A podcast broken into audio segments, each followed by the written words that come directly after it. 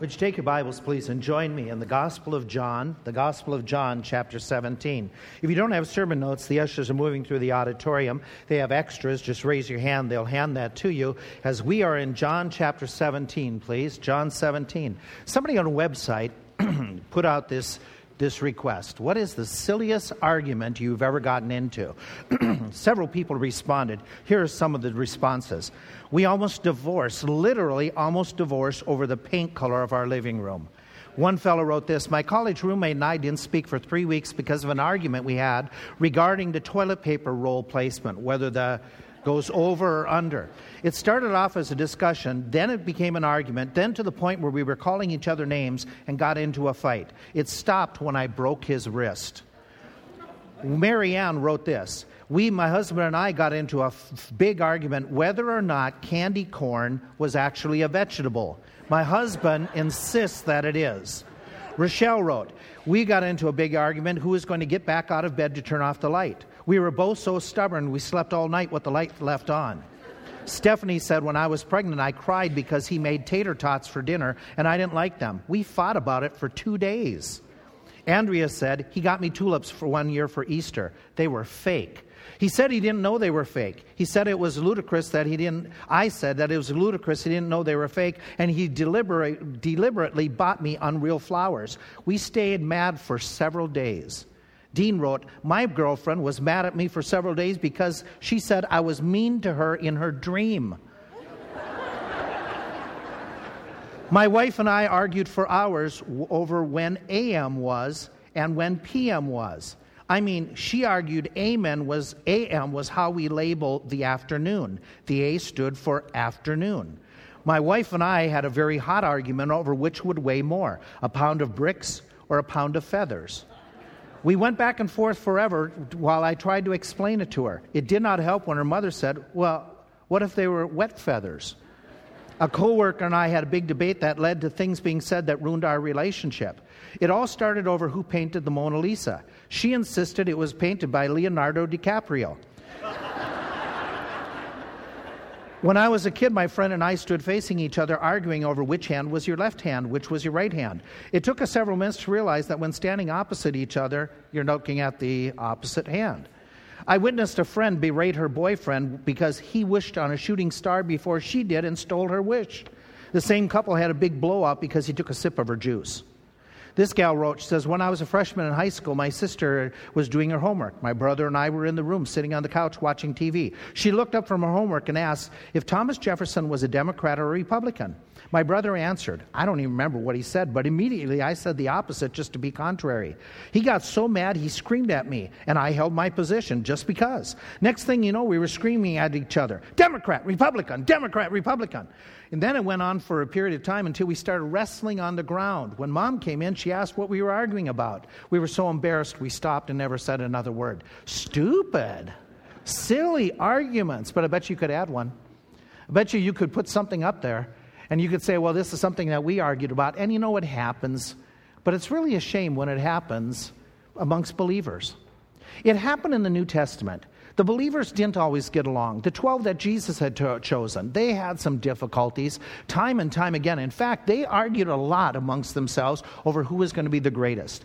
There was a time when two of them came to Jesus and they, their mother got involved and they said, Give us the best seats, the right hand, the left hand next to your kingdom. All the others got really ticked off and they were all upset for a period of time.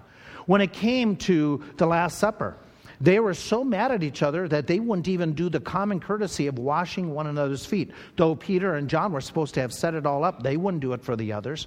Jesus goes on and explains during that evening, he says that you're going to deny me, that one of you is going to betray me, and then the rest of you are all going to flee. They were so, so disgusted with one another that the argument goes kind of like this way Though everybody else would deny, never I. In other words, I believe that the rest aren't as good as I am. You, ha- you have the time in the New Testament where the disciples see somebody else doing ministry in the name of Jesus Christ. They stop him because he's not a part of their group. This idea of conflict and, and people not getting along in church settings bothered Jesus. So Jesus dealt with it frequently. In the Gospels, he frequently talks about the idea of disciples getting along, that disciples stop the judging one another, that disciples stop the cliques, that the disciples would stop prejudging and attacking one another or being upset with one another. And he has multiple times where he talks about that the greatest servant is the one who is going to serve all. The leader, the greatest leader, excuse me, is one who would serve all. And he does that. In John chapter 13, 14, 15, 16, 17. It's the record of the Last Supper. In that meal alone, Jesus definitely goes after the idea of, hey guys, get along. You guys got to have harmony. In fact, when they wouldn't even wash feet, he washes the feet of the disciples just to embarrass, quote unquote, and to show them that they need to be willing to serve one another. In times throughout this meal, several times, he says, A new commandment I give to you, a new commandment I give to you, a new commandment I give to you. And it's that you love one another even as I have loved you, and sets the bar really high. When he's talking to them, he makes it clear to them. He says that you need to have a unity and a compassion and a harmony with one another, or you're not going to be an effective witness. He says to them, not only in John 13, but John 17, he says, By this shall all men know that you are my disciples, if you have love for one another. And then he prays about it. Look in John 17. We're down in verse 20, and those of you who were in my Sunday school class, we just talked about this a few moments, and so I'm not going to focus on this text, but I want to just highlight the thought that he prays for you and me. In John chapter 17, as he is there at the Garden of Gethsemane or coming close to it, he says, Neither pray I for these alone, that is the, tw- the 11 that are still with him, but he says, For them also, which shall believe on me through their word, that's you and me, that they all may be one as thou, Father, art in me, and I in you, that they also may be one in us, that the world may believe that you have sent me. Do you see unity? Unity and harmony between believers is going to make an impact in witnessing. He goes on. He says, The glory which you gave me, I have given them, that they may be one, even as we are one. And so Jesus has this overriding concern that his children, his disciples, would get along, that they would not have the attitude that we're not going to talk to one another, we're not going to visit with one another, we're going to sit at different spots. Rather, he says there needs to be unity. Now, he, he dealt with it with the disciples. And you would have thought that after they had heard this, that there would have been a difference, but no. It continued on into the book of Acts. It goes into the epistles. You find that the church in the early years had a lot of conflicts, that people didn't get along the way they were supposed to. The early church, there's a group in the church that are upset the way their group of widows are, aren't being taken care of the way they think. There's in the book of uh, Corinthians, there's a group of people that have their favorite preachers. They're not going to go to church and listen to so and so preach. They want to only go when so and so preaches. And they divided the church into different groups saying who's the favorite preacher There was conflicts even when they had meals together. There was some who would not sit with different ethnic groups. These are born again believers. The apostle Paul, Peter got involved with it. He gets up and walks away from a table because he's afraid that he's with the wrong ethnic group. Paul has to rebuke him, Galatians 2. There are some, according to 1 Corinthians 11, who are more wealthy than others. They don't want to share their food with other individuals in the church. And so they cause this division over who brought what kind of food. Romans 14 points out a whole passage that there is a criticism in, within the church that people are upset with one another because they have different standards. And so there's an attack. You don't have the same standards as I do, so I'm more spiritual than you. And it divided the body of Christ that Paul is under the inspiration of Scripture or the Spirit. He has to write to them and say, Stop it. Receive one another. Stop this divisiveness just because you have a difference in non important issues that are personal standards based upon your personal experiences. In 1 Timothy 5, there's a group going through the church highly critical of the preacher, Timothy. And they're attacking him. He doesn't do this right or that right or whatever it is. And they're getting a rallying cry of some of within the body to say that they want to, to change. And Paul has to write and say, now stop this. You don't receive these accusations this week. And then in 3 John, there's a preacher who's abusing the congregation, thinking he is better than them, and he is dictating and dominating in the church and not letting individuals have their, their opportunity to express their opinions, and he is becoming a tyrant and a dictator in the church. All of these are wrong. Paul writes in one letter to warn the people in Thessalonians, he writes to them, he says, This idea of division, it is really dangerous. There's a group in the church that are critical of Paul. They say that Paul doesn't care because Paul hasn't come to visit them the way he said he would. Paul has to write and say, Brethren, we were taken from you for a short time in presence, but not in heart. I really care. I endeavored the more abundantly to come and see you. But, he adds, he says, We would have come, even I would have come and visited, but Satan has hindered us. Why did Satan break up the road? Why did Satan put obstacles in Paul's path so he could not get back to the church of Thessalonica and minister the way he wanted to? Because Satan is, a, is really, really, really interested in dividing the brothers and sisters in Christ. And so God frequently writes to them and he says, Listen, there has got to be a harmony in the body. There has got to be a unity. There has got to be fellowship. There has got to be a receiving of one another. The word receiving that's used repeatedly in the New Testament isn't necessarily our idea of a handshake. It has more of the idea of embracing, physically, literally being so excited that you give this big hug. And he says that's the attitude we should have. It might be seen in a handshake, but the attitude is I am glad to see you. I want to see you. I want to spend some time with you. So we find that even though it happened in the New Testament, it didn't stop. Even though they were warned to stop, it just continued. And it continued to foster. There's a, there's a preacher who does a lot of books on marketing the church. His name is Thomas Rainer, works with the Southern Baptist uh, Convention. And he was at a convention a few years ago, and he just asked randomly that in this group of a number of preachers and church leaders, he said, You know, have you ever experienced de- uh, open debate in your business meetings or conflicts in your church service that over something? And he said, write it down. And these are several of the responses he got from this group of about 40 different pastors. He said that here's some of the arguments. Our church had a big church business meeting argument over the appropriate length of the pastor's beard. We had a fight whether or not to build a children's playground or use that same land for a cemetery. We had one church, one big debate in our church, a deacon accusing another deacon of sending an anonymous letter. They decided to settle the matter in the parking lot.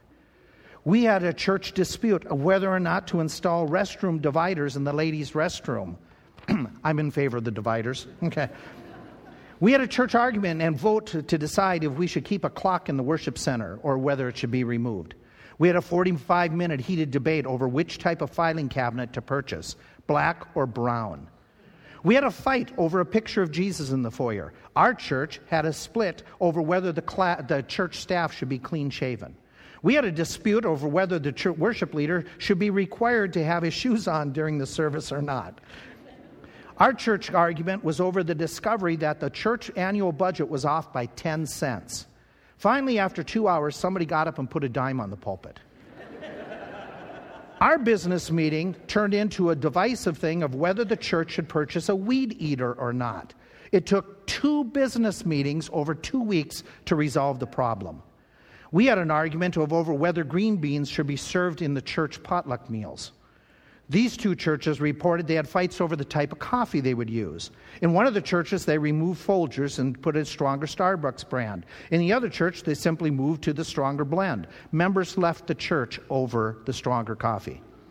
We had a major conflict in our church when the youth borrowed a crock pot that hadn't been used for years. We had an argument on whether the church should allow deviled eggs at a church fellowship meal.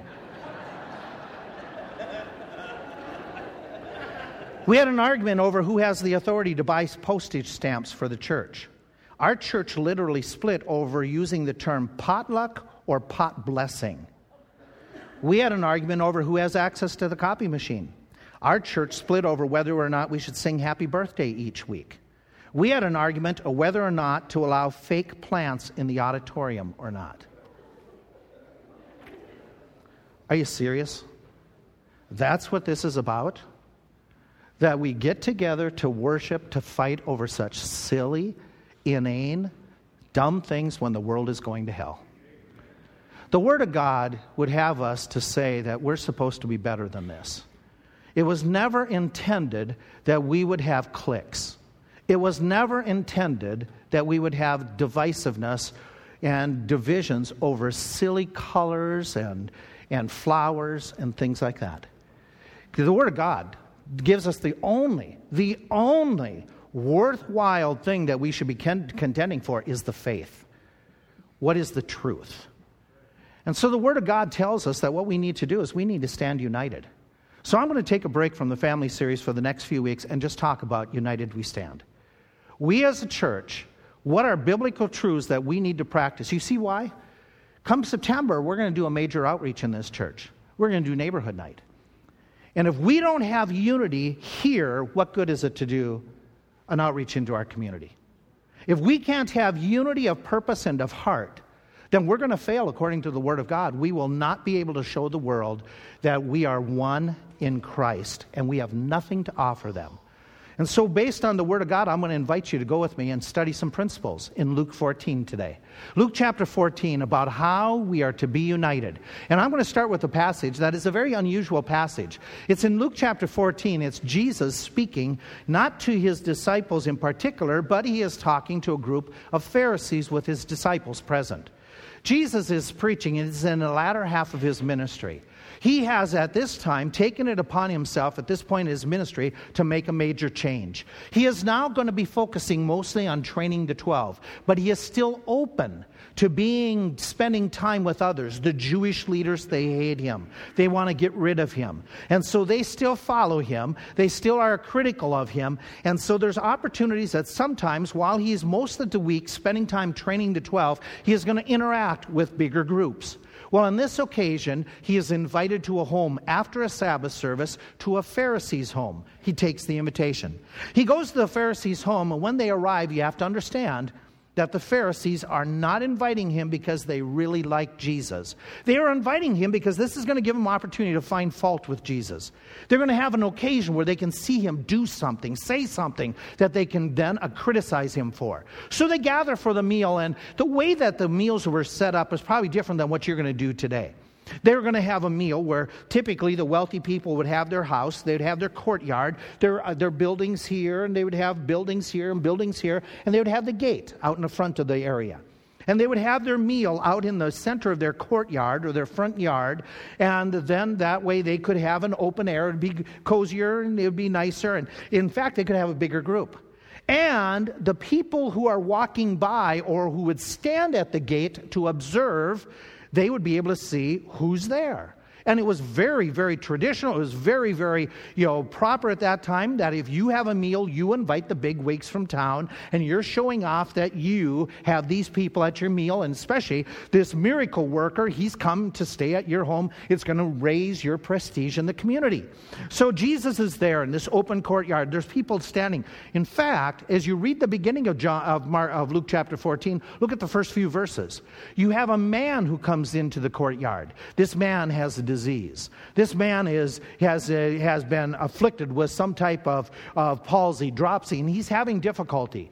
So the Pharisees are watching. This man wants Jesus to do a miracle. He does. Jesus heals this man. The immediate response of the Pharisees, who are the ones who are to shepherd in this town, it's their responsibility to shepherd this man who has the handicap. The immediate response of the Pharisees is, How dare you, Jesus, heal this man? How dare you do something good on the Sabbath day? We're not supposed to be working on the Sabbath day. Any of you pause and in your mind already say, Hypocrite?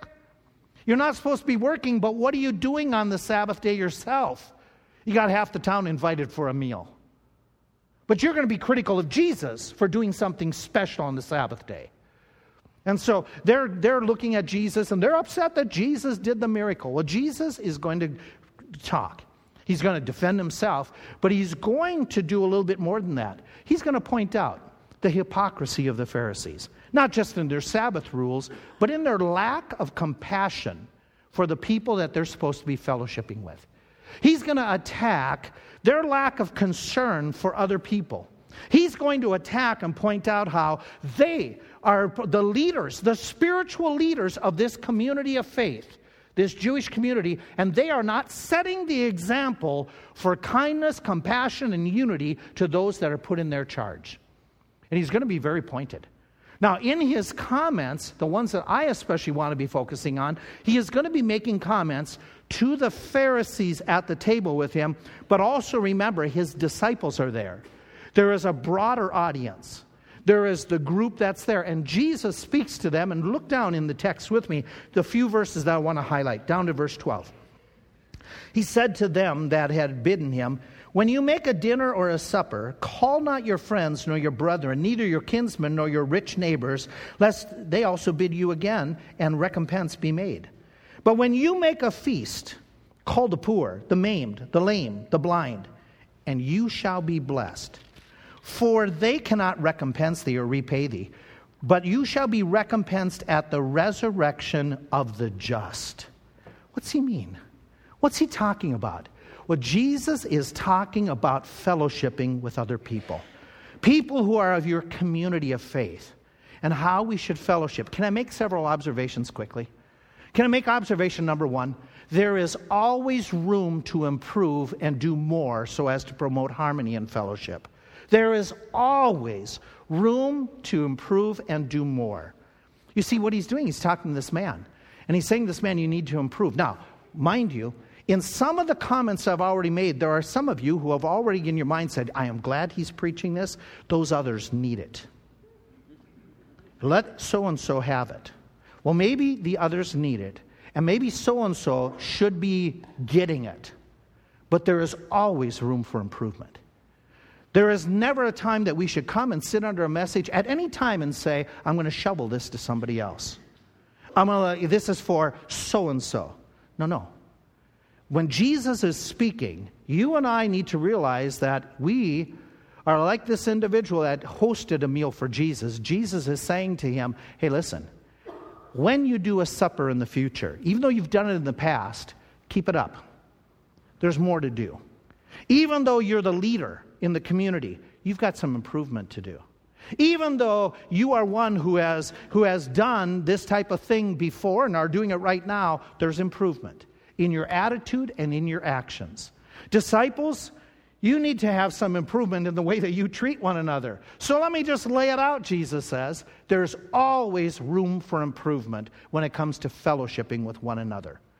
There is always efforts that we can make to do better for promoting harmony and fellowship. So the problem we have is Pharisee like leaders, Pharisee like individuals are those who say, no, no, I'm good enough. No, no, I've done enough. No, no, I don't need to listen to what Jesus says.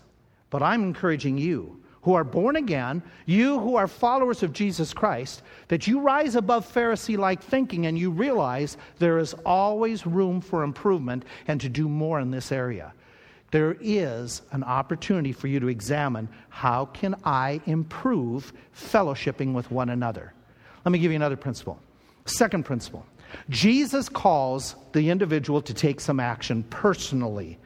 Personally, you take some action to promote harmony. When he says to the individual, to the man, he says, when you make a dinner, when you call others. He doesn't say to him, when your friends do this, or when the, the synagogue does this. He says, no, when you. When you, okay, the point is personal effort personal responsibility to say, What can I do? Not we, but what can I do to promote harmony? The Bible is filled with all kinds of personal action that can be taken. Personal action is seen in the New Testament about you greeting one another, about you receiving one another, about you entertaining hospitality, having peoples in your home, about you esteeming others better than yourself putting them first, recognizing them, letting them tell their story, letting them talk about themselves. It is the idea of you not being prejudiced, you not being partial because of monies, because of gender, because of wealth, because of looks, because of skin color, ethnic background. There's all kinds of action that says not only can we improve, but you, you need to take some personal effort to see how you can promote more unity, more fellowship within the body of Christ. Principle number three. Principle number three is we are not to limit our fellowship to those people with whom we are the most comfortable. We are not to do that. We aren't supposed to say, and by the way, we do it. We are comfortable doing that. We usually sit in the same area because we're comfortable. We usually invite the same people because we're comfortable. We found some camaraderie with those individuals. We usually hang around at teen camp with the same few because we have something in common. And that isn't saying that that's evil. But I'm saying this we're not to limit our fellowship to those and those only. This passage calls for us to do something totally different. When you make a dinner, he says in verse 12, I want you to start doing something totally different. I want you to call not just your family, not just your neighbors, not just those individuals who, you're, who are like you. Pharisees, their tendency is, I want to be only with a certain group. I want to be only with a certain class. I only want people who will reciprocate and give back to me what I've given to them. I want only those who will acknowledge me and promote me. That's a Pharisee like attitude. And he says, No, no, no, no, no, no. When you who are believers, you who want to make improvement, which should be all of you, you who are going to take personal action, which should be all of you, he says, I want you to make this change. I want you to stop limiting your fellowship to just a select few. And I want you to broaden your horizons. I want you, in fact, to call, to spend time with, interact with the poor, the maimed, the blind.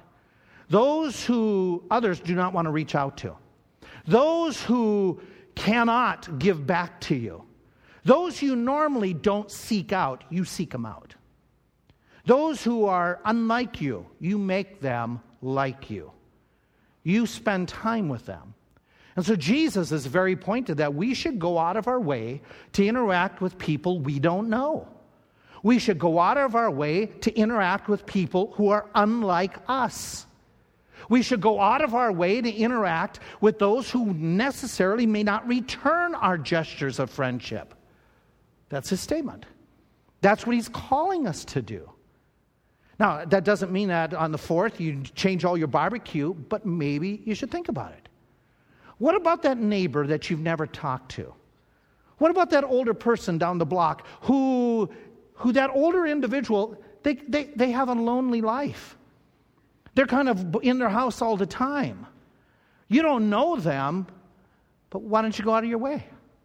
Why don't you extend yourself a little bit? Why don't you unlimit the barbecue and expand your horizon?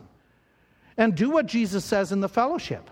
It could be, it could be interpreted this way when it comes to church fellowship when it comes to us gathering as a body, as an assembly. It could be in these, excuse me, it could be in the sense that all of a sudden you go out of your way to talk to people you never talked to before. It could be the idea that instead of coming in and getting your pew and sitting there and waiting for others to come, you get up and you go and talk to others. It could be maybe you move around the auditorium and sit where you've met people, not met people before. Maybe it's the idea that you don't say, hey, I was friendly to them and they weren't friendly back to me, so I'll never talk to them again. You stop that foolishness. Maybe it's the idea that you put the cell phones away after the church or before the church and you visit with people instead of a device. Maybe it's the idea that what you do is that you really, really focus on trying to interact with others. And when you do talk to others, you talk about them, not yourself. And Jesus is saying, Look out. Look out around you. There are some who look lame and maimed and they don't look like you. Extend yourself and go out of your way. Principle number four. Principle number four is this the biggest obstacle to promoting this is our personal pride. The biggest hindrance to people interacting more is our own pride. The Pharisees, they are like these people, people down in South America, same type of thing. There's a statue that's the statue of Christ of the Andes that Chile and Argentina put up together to show their harmony. After the statue was erected, there was a problem that some of the Chileans began to protest and get upset about this statue. That was to do and to show harmony between the people. Some of the Chileans got very, very upset about it because the statue was faced in such a way that more of the back of the statue was towards Chile than towards Argentina.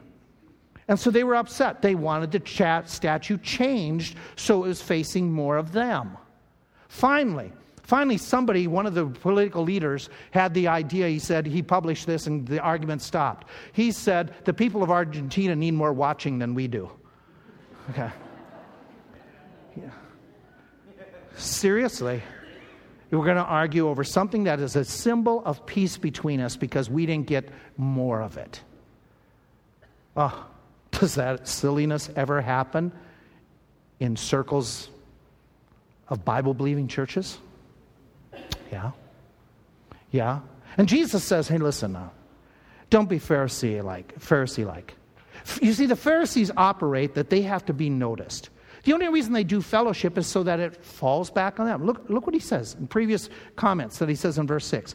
He put forth a parable, verse 7. He put forth a parable about those who were bidden when he had observed how these Pharisees operated. He said, Hey, when you're bidden to a man's wedding feast, don't go and sit in the highest, t- highest table, lest there be a more honorable man that be bidden of him. And that bade thee and come and say to you, Hey, give this man your place he says, and you have the embarrassment of taking the lower place. But when you're bidden, go, go look for the lowest area. It's, it's, it's totally different. Totally different than what we do. In those days, the feast usually were staged outdoors and they would elevate certain parts of the outdoor courtyard. So on the platform would be the really special guests. And he says, when you're invited, don't you assume you're the special guest and go up on top, sit up here, and then somebody has to come and say, ah, your seat is way over there. He says, just take it upon yourself. Go sit. Go let others. Let others be elevated, but not the Pharisees. The Pharisees were all about being recognized. They would limit their contact to only those who would promote them, recognize them, honor them. And Jesus is saying, Come on, come on, let's not operate that way. What I want you to do is put aside your pride. Put it aside and stop letting your pride be your obstacle fellowship with others. That's why they wouldn't fellowship with the maimed, the lame, the blind, because they had nothing to give back. They wouldn't recognize the Pharisees. And he says, uh, Come on, stop. Stop. You, you serve. You serve. You know, pride getting in our way of fellowship? These are words that would never be stated out in public, but I've heard them. I've heard the reasons why there isn't fellowship at times. That person's not my type. Oh, I, I, what if I say something to this, this stranger, something that will embarrass me? Isn't that pride? What about, you know, I, I'm perfectly happy with my own little group. And I don't need to extend myself because I've got my friend and them and them and them, and we're just, we're very content that it's us, and so we aren't going to invite others into our group because we're happy. What about their needs? Why should I go away, out, of, out of my way and talk to others? They don't come and talk to me. Isn't that a matter of pride? Isn't it a matter of pride that says, I don't need Christian fellowship? I'm spiritual enough. I just come here for worship and just to be preached to and, and just preach the word. I don't need to have any interaction with anybody in the body of Christ. Isn't that contrary to 1 Corinthians chapter 12? That says that everyone in the body needs the others in the body to grow? It's a matter of pride that says, I don't need an interaction with others. And he says, Come on, come on, come on. We need to reach out. In fact, let me give you another comment. Jesus encourages a spirit of selflessness, that spirit of humility that seeks to encourage others. In this passage, he says to the man, He says, What I want you to do is encourage those who are really hurting. There are those who physically hurt. And by the way, if they are physically hurting, surely they have got other hurts as well in that society. Surely they are being ignored. Surely they are being put down. And he says, those are the individuals that we as a body, that we as believers, that we who are going to be Christ followers need to extend ourselves to and to say, there is hope and help and encouragement in Jesus Christ. You are a somebody if you're born again. You are somebody valuable. Even though the world says you don't have skill sets, you don't have physical assets, in the body of Christ, you do. And that's supposed to be relayed, that's supposed to be expressed. And he calls the mature individual to say, work at improving on how to encourage others. Work at improving with humility how you might serve other people. People need encouragement. Stories told of a lady by the name of Mamie. Midwest town. This preacher who shared the story was preaching there in meetings, and he saw this happen as he was at the post office that day, standing behind several others, waiting in line to be served at this little country post office. Mamie was in front of him. And finally, after this long line wasn't moving, somebody turned and said, Mamie, what are you here today for?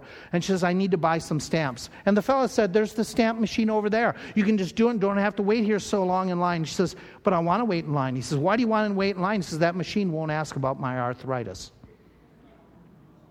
Don't people need to be asked at times? Don't you? And aren't we supposed to give to others as we would have them give to us? He is saying that what you and I are to practice Christian fellowship. Christian fellowship that is needed, especially by those who are struggling, which in some way includes all of us at, at some times. But he says, look for those who are especially struggling. Look for that Christian fellowship and encouragement to, as a way of serving and being helpful to one another. This Christian fellowship is to be done where you take the time and interact with somebody who comes here because they want to learn the Word of God, who comes here because their house is lonely. They're by themselves. You're not sure what to say to them, so you don't say anything to that poor, lonely person. Your pride would hold you back from ministering to somebody who is eager to hear some words of encouragement. That poor, feeling like they're maimed mom who's overwhelmed by the kids, who doesn't know if she's doing right or wrong, if she's got her head on straight or if it's still sideways, and is questioning her ability as a parent, needs some words of encouragement.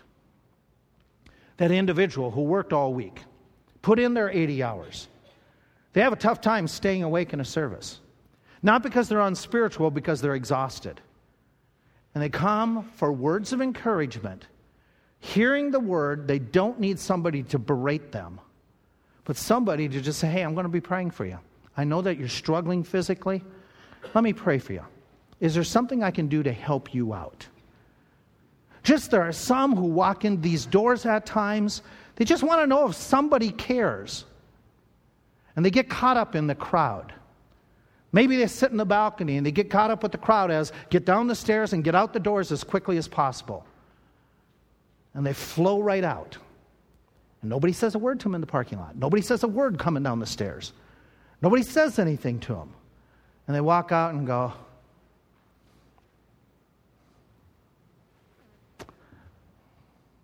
Where was Christ? I know we're busy. I know we've got things to get to. We've got to beat the crowd to the restaurant before it gets real busy, and I don't help you out at one bit because I get you out of here late most every Sunday. I understand that, and I'm not doing it on purpose just to make it miserable for you. but are we so busy to get to the menu that we forget one another? Are we so focused on our own shyness that we can't take a moment to talk with people around us. And he says, No, no, no. He says, I want you to change. I want you to be something different. In fact, if you do this, I'll reward you for it. Isn't it interesting what he says? Talking to a Pharisee. You're going to be blessed if you do this. He says, matter of fact, they can't repay you, but I'll repay you. For you will be recompensed at the resurrection of the just of the just. Amazing. What Jesus is talking about has got to be that time in the future where we're standing before Him and we're having Judgment Day, Bema Seat Day, the judgment of believers, that He's giving out crowns. Crowns that we typically talk about are for soul winning, which the Bible says, loving His appearing, holy living, enduring trials, being faithful in ministry. We know that, but here He adds, I will give rewards for friendliness for interacting with people that are not normally interacting, interacted with. He says, I'm going to give a crown, I'm going to give rewards for that. Is it a crown? I don't know. But he says, I'm going to recompense you for this, which means that this is something really important he wants done, that he is going to reward believers for doing it. It must be important to Jesus. It must be something that he, is, that he values highly, that he's going to give a reward for it. And it obviously means that even though nobody else knows how you invite somebody over, nobody else knows how you talk to an individual beyond your clique, nobody else will see it, Jesus does. Nobody else observes that you're standing in a corner talking to somebody that is really, really struggling, but Jesus does. And he notes it. He observes it and he keeps record of it. And one day he rewards for it. And he gives a reward that every one of us in this room can earn. Some of us cannot earn rewards for singing because we can't. Some of us can't earn rewards for preaching, for pastoring, because that's not your job. Some of us can't earn rewards for some of those other stated items, but this one we all can. There is not a single individual within this room that cannot extend themselves to a new level of friendliness and compassion and hospitality. Not one. Not a single one of us. This is an open reward for all teens, men, ladies of all ages, all couples, all singles. And he says, I'm going to reward you if you do it. It's important to me that you extend yourself beyond. It's a big deal to Jesus. The question is, is it a big deal to you? Or is it just about let's come in and make and give our time and we filled our obligation and we walked out? Christianity is more than just filling time and meeting a quota. It's living the way Christ would have us to live. See, there's one more thought here. Jesus concludes by saying, hey, by the way, the most important thing the most important fellowship that you need to be sure of is the one with me in my kingdom. Soon as he said resurrection, look at verse 15. Soon as he said resurrection, one of them that heard it said, Blessed is he that eats bread in the kingdom. It's probably one of the Pharisees sitting there. The Pharisees believed that they would be in the kingdom, they didn't like Jesus. And so Jesus mentions the resurrection. That means he's talking about his kingdom. He's talking about God's kingdom in the future, heaven on earth.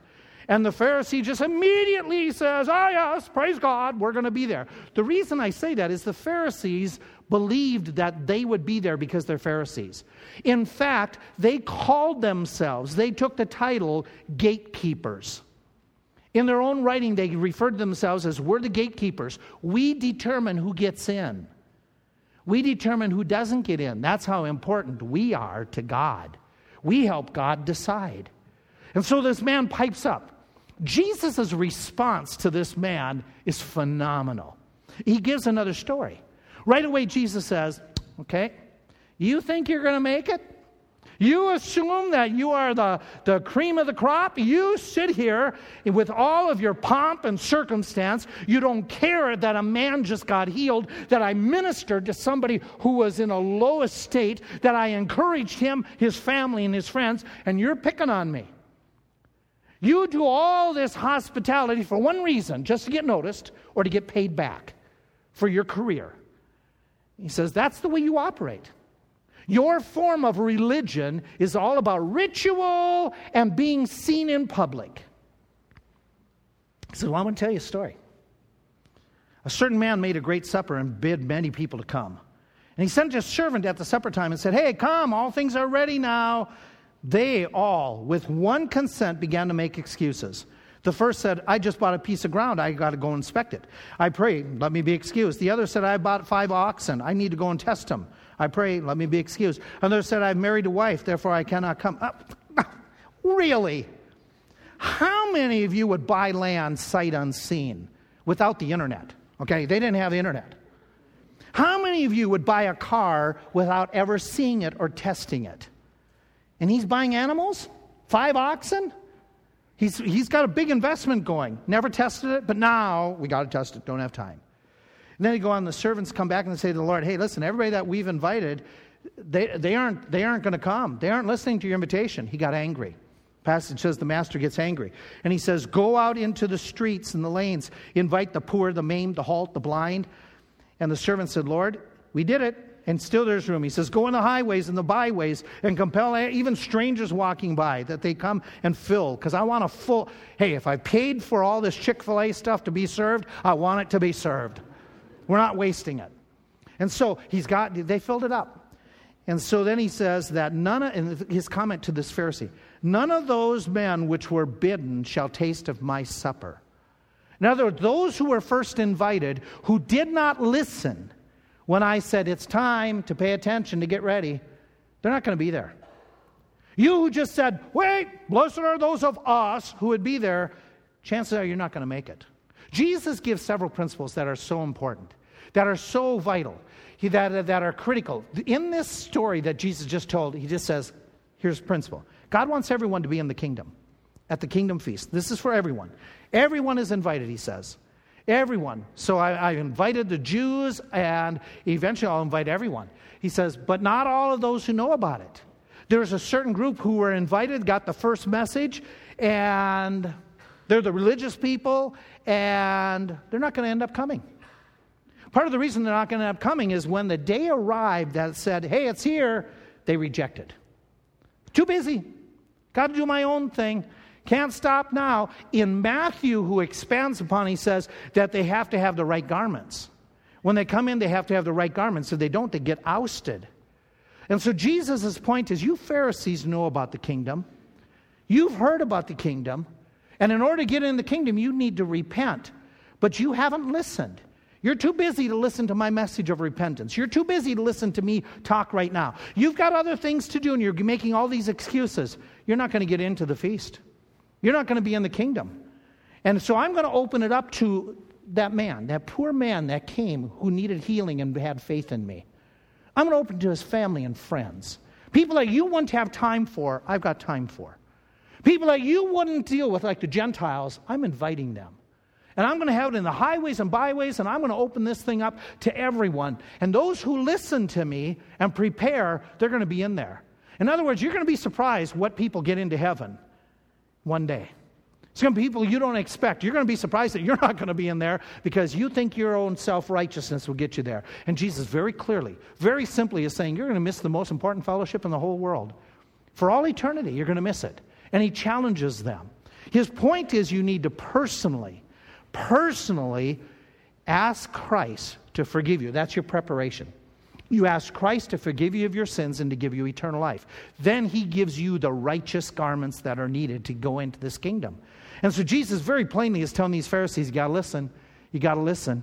I'm giving you an opportunity. Did you ever hear about this guy in 1829?